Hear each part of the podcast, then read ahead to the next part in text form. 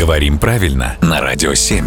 Володя, доброе утро. Доброе утро. Я хочу использовать в своей лексике слово пресловутый, но побаиваюсь. Давай сначала разберемся, как его правильно использовать. Это слово со сложной судьбой. Угу. А что оно означает? Вызывающий много толков, получивший отрицательную или сомнительную известность. То есть это не комплимент. Не похоже. А, но это слово не всегда было таким, с таким оттенком значения.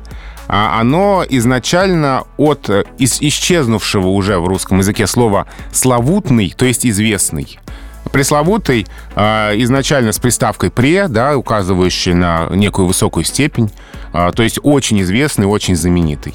И сначала ничего такого страшного здесь не было, но уже в 20 веке у этого слова возникла отрицательная окраска. То есть не просто знаменитый, а получивший нехорошую известность. Имеются ли актуальные примеры из сегодняшнего дня? Ну вот, например, пресловутая гречка, которую, да, расхватывали. Да.